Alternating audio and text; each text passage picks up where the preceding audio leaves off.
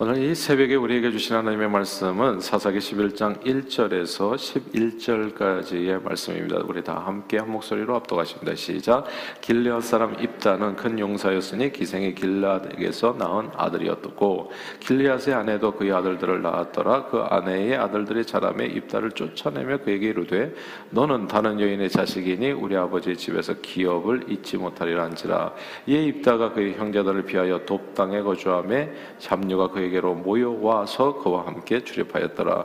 얼마 후에 암몬 자손이 이스라엘을 치려하니라. 암몬 자손이 이스라엘을 치려할 때 길앗 장로들이 입다를 데려오려고 돕당에 가서 입다에게 이르되 우리가 암몬 자손과 싸우려 하니 당신은 와서 우리 장관이 되라 하니 입다가 길앗 장로들에게 이르되 너희가 전에 나를 미워하여 내 아버지 집에서 쫓아내지 아니하였느냐 이제 너희가 환란을 당하였다고 어찌하여 내게 왔느냐 아니라 그러므로 길앗 장로들이 입다에게 이르되 이제 우리가 당신을 찾아온 것은 우리와 함께 함께 가서 암몬 자손과 싸우게 하려 함이니 그리하면 당신이 우리 길라 모든 주민의 머리가 되리라 하매 입다가 길라 장로들에게 이르되 너희가 나를 데리고 고향으로 돌아가서 암몬 자손과 싸우게 할 때에 만일 여호와께서 그들을 내게 넘겨 주시면 내가 과연 너희의 머리가 되겠느냐 하니 길라 장로들이 입다에게 이르되 여호와는 우리 사회의 증인이시니 당신의 말대로 우리가 그렇게 하리이다 하니라. 이에 입다가 길라 장로들과 함께 가니 백성이 그를 자기들의 머리와 장관을 삼은지라 입다가 미스바에서 자기의 말을 다 여호와 앞에 아뢰니라. 아멘. 아버지를 아버지라 부르지 못하고 형을 형이라 부르지 못하니라는 구절은 조선시대 허균이 쓴 소설 홍길동정에 나오는 대표적인 문장입니다. 아, 홍길동은 홍판서의 아들로 태어났으나 그를 아버지라고 부르지 못했습니다. 이유는 조선의 신분제도에 있었지요. 어, 조선은 기본적으로 양천 제도였는데 양은 양반이요 천은 천민이죠. 그 사이에 이제 중인과 상인이 있었습니다. 첩의 자식인 서얼도 중인에 해당하는 이제 처우를 받았는데 첩의 자식인 홍길동은 서얼에 속했습니다. 근데 서얼도요 똑같은 게 아니죠. 서얼은 서자와 얼자의 줄임말인데 서자는 양반과 중인 여성, 양반과 상민 여성 사이에서 태어난 아들이 서자이고요.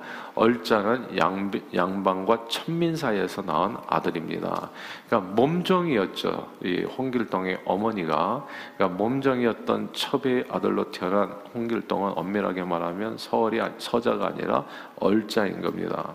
이 서얼은 문과 시험 응, 시가 금지되는 등 사회 진출의 제약이 따랐고요. 집안의 대를 이을 수 없었습니다. 그래서 아버지를 아버지라 부르지 못하고 형을 형이라 부르지 못했습니다. 아무리 재주가 뛰어나도 벼슬길에 오를 수 없는 신분이었다는 얘기죠. 이제 이런 자신의 신분 그 한계에 이제 울분을 참지 못하고 홍길동의 집을 뛰쳐나오게 됩니다.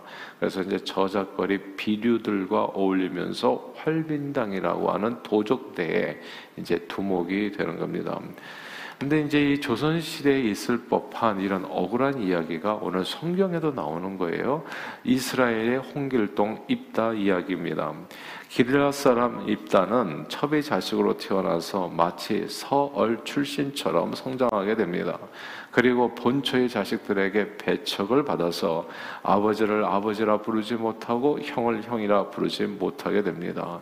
그 마음에 그 얼마나 사실은 울분이 가득 찼겠어요. 그 그렇게 어린 시절부터 이렇게 구박받으면서 자라고 그 나중에는 뭐 동네 사람 전체가 말이지 너는 첩의 자식이다 얘기하면서 놀리면서 배척해서 이렇게 쫓아내니까 얼마나 그렇게 많은 상처가 있었겠습니까? 어쨌든 그래서 이제 이렇게 길라 땅을 갖다가 아버지 집을 떠나가지고 이제 집을 뛰쳐나와서 밖에서 살게 되는데 그렇게 있다 보니까 이제 이 사람이 또 뛰어난 재능이 있고 재주가 있고 그리고 능력이 있다 보니까 또 리더십이 있다 보니까 잡류들이 이제 모여들기 시작한 겁니다. 그러니까 뭐 오늘날로 말하자면 막 조폭 두목이 됐다고 볼 수 있을까요? 뭐 도적대에 이제 두목이 된 겁니다. 근데 세상 인심이 참 묘해요. 암몬 자손이 이스라엘과 이제 전쟁을 벌이게 되면서 길르앗에 사람을 찾아보니까 입다만큼 용감한 사람이 없는 거예요. 그 암몬 자섬이 공격에 맞설 만한 인물이 없었던 겁니다. 그러니까 길라 장로들이 이제 정말 이 목숨이 경각에 달려서 모든 것을 다 빼앗길 위기에 처하게 되니까 자신들이 한때 내쳤던 배척했었던 이 입다를 찾아오게 되는 겁니다. 그리고 입다에게 거절할 수 없는 제안을 하게 되죠. 다시 집으로 돌아오세요. 그리고 신분을 다 회복시켜 주겠습니다. 서리고 뭐고 이딴 거 없고 그냥 적자로 올려가지고 우리를 다스리는 왕이 되게 해주겠습니다. 힐레아스 머리가 되게 해주겠다고 하는 제안을. 그러니까 사람이 위기에 처하면 뭘 못하겠어요. 그러니까 모든 공약을 다 하는 겁니다. 그러니까 뭐 저기 신분 회복해주고 이제 왕으로 삼아주고 그러니까 단번에 이 도적대에 도적대의 두목에서 한 나라를 다스리는 수장이 될 수 있는 신분 세타가 그냥 기본이고 이 전쟁 그런데 이제 전쟁에서 패하면 자기 목숨뿐만 아니라 모든 것을 이룰 수 있는 매우 위험한 제안이기도 했습니다. 근데 입단은 한 번밖에 살고 가지 못하는 인생, 내가 이렇게 도적대의 두목으로만 살 수는 없다. 그 제안을 이제 받아들이고 목숨을 걸게 됩니다. 아, 그런데 이 길라 장로들의 제안을 받아들인 후, 이 도적대의 입다가 한 말이 되게 중요한데요. 그러니까 이런 이제 이게 선과 악을 되게 알기가 힘들어요. 예. 우리는 이제 바리새인들 그리고 석유관들 굉장히 선하고 좋은 사람들이고 종교적이고 누구보다도 성경 많이 알고 그런데 하나님의 눈에는 또 그렇지 않을 수가 있어요. 그러니까 하나님의 눈에는 그러니까 사람의 눈에는 홍길동은 완전히 도적이고 홍길동을 잡는 사람이 의로운 사람이고 근데 하나님의 눈에는 그렇지 않을 수 있다는 거예요.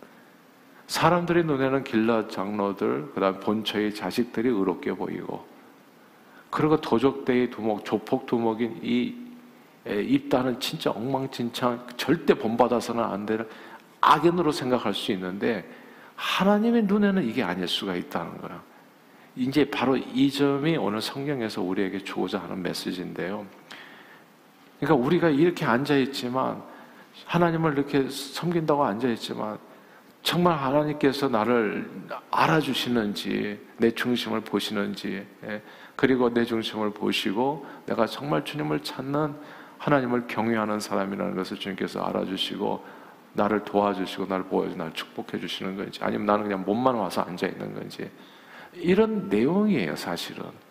겉으로 보는 것과 그러니까 사람이 보는 것과 하나님이 보는 게 어쩌면 이렇게 다른지. 저는 하나님이 보시는데 저는 저와 여러분들이 하나님께 인정받는 사람들 되시기를 바래요. 이제 그 내용인데요. 사람들의 눈에는 이건 비적대의 어, 두목이고 이건 악인이다라고 생각했는데 뜻밖에도 입다가 이제 이런 모든 제안을 받아들인 후에 그가 입에 올린 사람의 이름이 중요합니다. 그게 11절 말씀인데요. 11장 11절을 읽겠습니다. 11장 11절 시작. 이에 입다가 길라 장로들과 함께 가니 백성이 그를 자기들의 머리와 장관을 삼은지라 입다가 미스바에서 자기의 말을 다 여호와 앞에 아뢰니라. 아멘. 이게 참 놀라운 말이에요. 비적대의 두목인데 이 사람은 여호와를 경외하는 사람이었어요. 그러니까 이게 아, 이게, 이게 너무 중요해요. 예, 여호와를 경외하는 것. 그, 겉으로는 비적대의 두목인데, 이, 이 사람의 중심에는 아무도 이렇게 하지 않아요.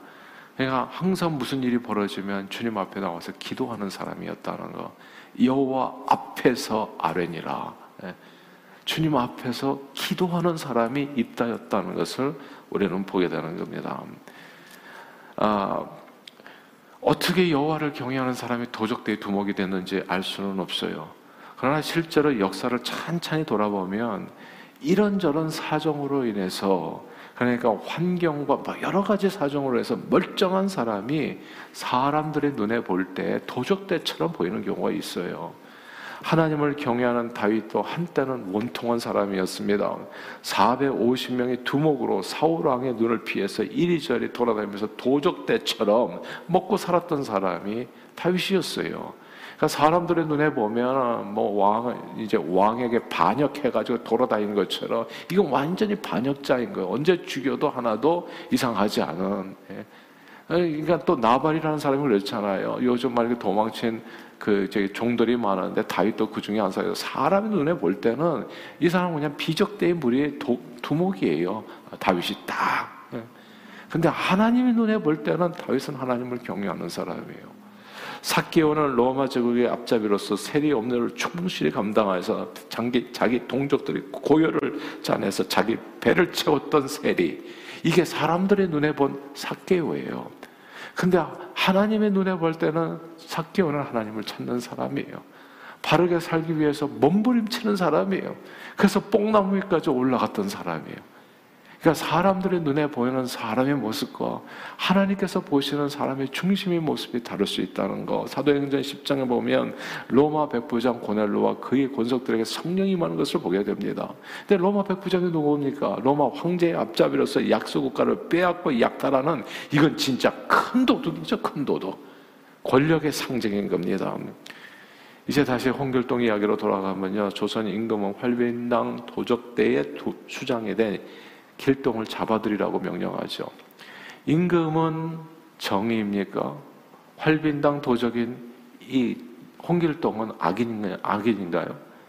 이게 이제 우리는 선악의 구분을 이렇게 하잖아요.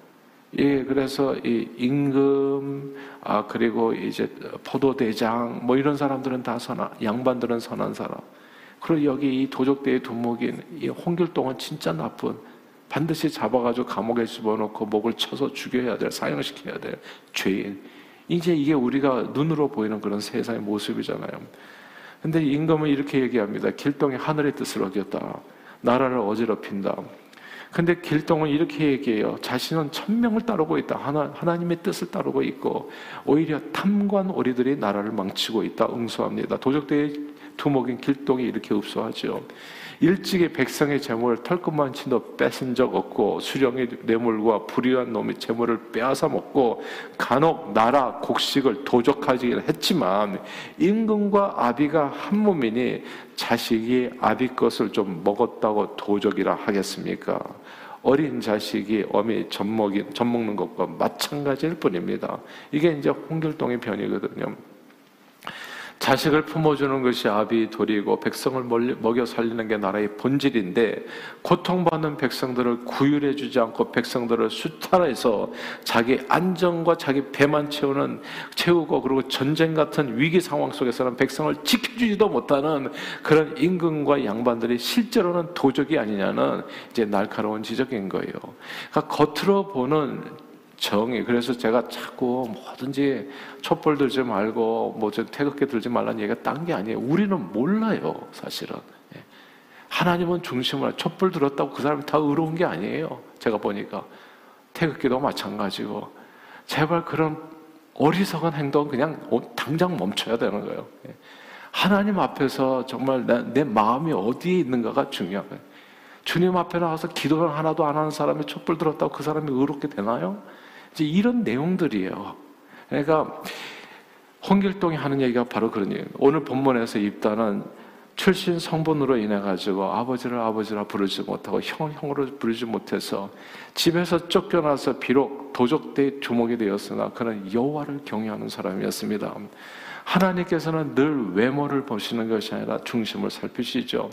건축자의 버린 돌이 집 모퉁이의 머릿돌이 되었다고 주님께서는 언제나 빈궁한 자를 들어서 빈궁한 자를 걸음덩이에서 올려서 귀족들과 앉게 하시고 영광의 자리를 차리하게 하십니다.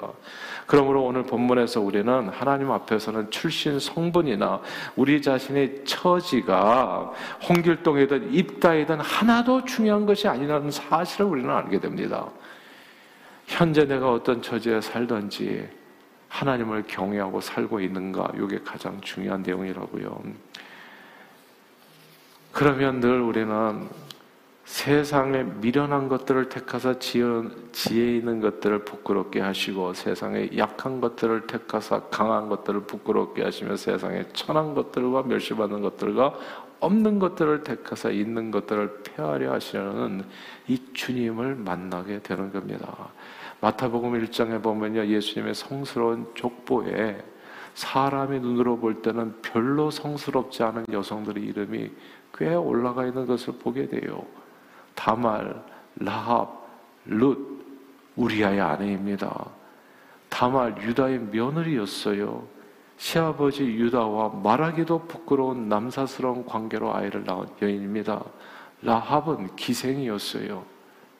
그러니까 우리 사람들의 생각해 보면 이거는 이건 아니죠 그냥 기생이 어떻게 의로울 수 있어요. 몸을 팔아서 사는 여인이 그러니까 이게 정말 때로는 보면 충격이에요. 성경은 그냥 충격이에요. 그러니까 내가 보는 게 다가 아닐 수가 있겠구나 라는 생각. 예. 룻은 이방 여인이었고 우리 아내, 아내 바세바는 입에 올리기도 힘든 불륜의 여인이에요. 그냥 가늠한. 이제 근데 이게 예수님의 가장 성스러운 족보에 가장 성스럽지 않은 사람들의 이름이 쭉쭉 적혀 있는 거예요. 그러나 하나님은 늘 외모가 아니라 내 중심을 살피십니다. 내 마음에 여호와를 경외하는 마음이 있는지 아니면 그냥 주여 주여 하는 사람인지 무슨 일이든지 주님 앞에 오늘 본문에 보니까 길라 장로들은요 문제가 생기니까 누구를 찾아간 거예요 사람을 찾아 돌아다닌 거고 근데 입다는 문제가 생기니까 여호와 앞에 다 아뢰니라 이게 차이인 거예요 여호와 앞에 다 아뢰니라 예? 여러분들은 어려움이 생기면 사람을 찾아 돌아다니십니까 어떻게 사세요 입으로는 주여 주여 하시면서 진짜 위기가 되면 돈을 더 의지하십니까? 사람을 의지하십니까? 그러나 하나님은 중심을 살피신다는 거. 하나님은 늘 우리 외모가 아니라 중심을 보세요. 내 마음에 여호와를 경외하는 마음이 있는지, 무슨 일을 만나든지 주님을 의지하려고 하는지, 주님 앞에 무릎 꿇는지, 주님 앞에 기도하는지 그 중심을 보시는 겁니다. 그러므로 오늘 이 아침에도 주님 앞에 나오신 여러분 모두를 주님 이름으로 축복해요. 중심을 보시는 하나님께서 저는 진짜 mean it입니다. 그냥 주일 예배 나오는 그 숫자가 새벽 기도가 돼야 된다고 생각해 저는. 예. 무슨 자신감이냐고요. 하나님 믿지 않고도 살 수 있어요. 하나님을 의지하지 않고도 살 수 있냐고요. 그러니까 길라 장로들은 이리저리 뛰어다녀 항상 겉으로는 의로운 척 하지만은 하나님 앞에 무릎 꿇는 법이 없어 이 사람들은. 예. 근데 길라 이 쫓겨난 이 입단은 정말 이 겉으로 볼 때는 완전히 도적이지만 문제만 생기면 하나님 앞에 무릎을 꿇고 다 아뢰니라 다 모든 걸 미주할 고주할 다 주님 앞에 아뢰니라 이게 차이인 거예요. 다윗과 사울 왕도 마찬가지고 세리 사개와하고 바리새인의 차이도 마찬가지고 정말 주님 앞에 나와서 애통하면서 뽕나무까지 올라가는 그 열정을 가지고 주님을 만나기를 원하는 마음이 있느냐 그게 중요하다. 예. 하나님은 뭘 외모를 보십니까? 고대 궁궐 짓고 그 안에 살아, 거한다고 그래가지고 그게 하나님께 인정받는 길이 아니거든요. 누가 주님 앞에 나와서 주님을 의지하는가? 오늘 이 새벽에도 어둠을 뚫고 주님 앞에 무릎 꿇고 기도하러 나오신 여러분 모두 위에 심령 위에 그러므로 하나님께서 합당한 은혜를 내려 주실 겁니다. 오늘도 주님의 은혜를 한없이 부어 주실 겁니다. 머리 되고 꼬리 되지 않잖아요. 그냥 저 도둑 활빈당 도주가 갖다가 하나님께서 들어서 사용하시는 거 아닙니까? 그 내용을 우리가 보는 거잖아요. 당신이 우리가 머리가 되어 달라고 걸음덩이에서 들어가지고 존귀한 자와 함께하게 하시는 것이 그게 내가 믿는 하나님. 그러니까 우리가 오늘 여기서 기도하는 모든 내용이 우리 미래를 결정해 나가는 겁니다. 오늘도 주님의 은혜를 보여주시고 머리 되고 꼬리 되지 않고 어디에 있든지 하나님의 지키심과 보호하심이 정령 여러분과 함께 하실 겁니다. 그런 은혜가 넘치는 승리한 하루 되시기를 주 이름으로 축원합니다. 기도하겠습니다. 사랑하는 주님 감사합니다. 하나님은 늘 중심을 보십니다. 외모가 아니라 근데 우리는 우리, 우리가 겉으로 보는 사람의 모습과 또 하나님께서 인정하시는 사람이 다를 때 충격을 받습니다. 어떻게 다말이? 어떻게 라합이? 어떻게 루시? 어떻게 우리 아이 아내가 말하기도 어려운 이런 사람들이 가장 성스러운 족보에 들어가 있을 때 우리는 깜짝깜짝 놀라게 되는 겁니다. 그러나 하나님은 주여 주여 하는 자마다 다 하나님 나라에 가지 못한다 했습니다. 하나님의 말씀에 따라 행하는 자, 하나님은 우리의 중심을 보십니다. 오늘 입단은 도적대의 두목이었지만 저는 항상 어려움을 닥치면 문제가 생기면 주님 앞에 나와 무릎 꿇고 여호와 앞에 다 아뢰는 사람이었습니다. 하나님 아버지 우리 처지가 무엇이든지 상관없이 늘 주님 앞에 겸손히 하나님을 경외함으로 무릎 꿇는 저의 삶이 되게 해주심으로 우리의 삶을 통해서 홀로 영광 받아주시고 많은 영혼들을 구원하는 일에 쓰임받는 저희 모두가 되어줄 수 있도록 오늘도 축복해 주옵소서 예수 그리스도 이름으로 간절히 기도하옵나이다. 아멘.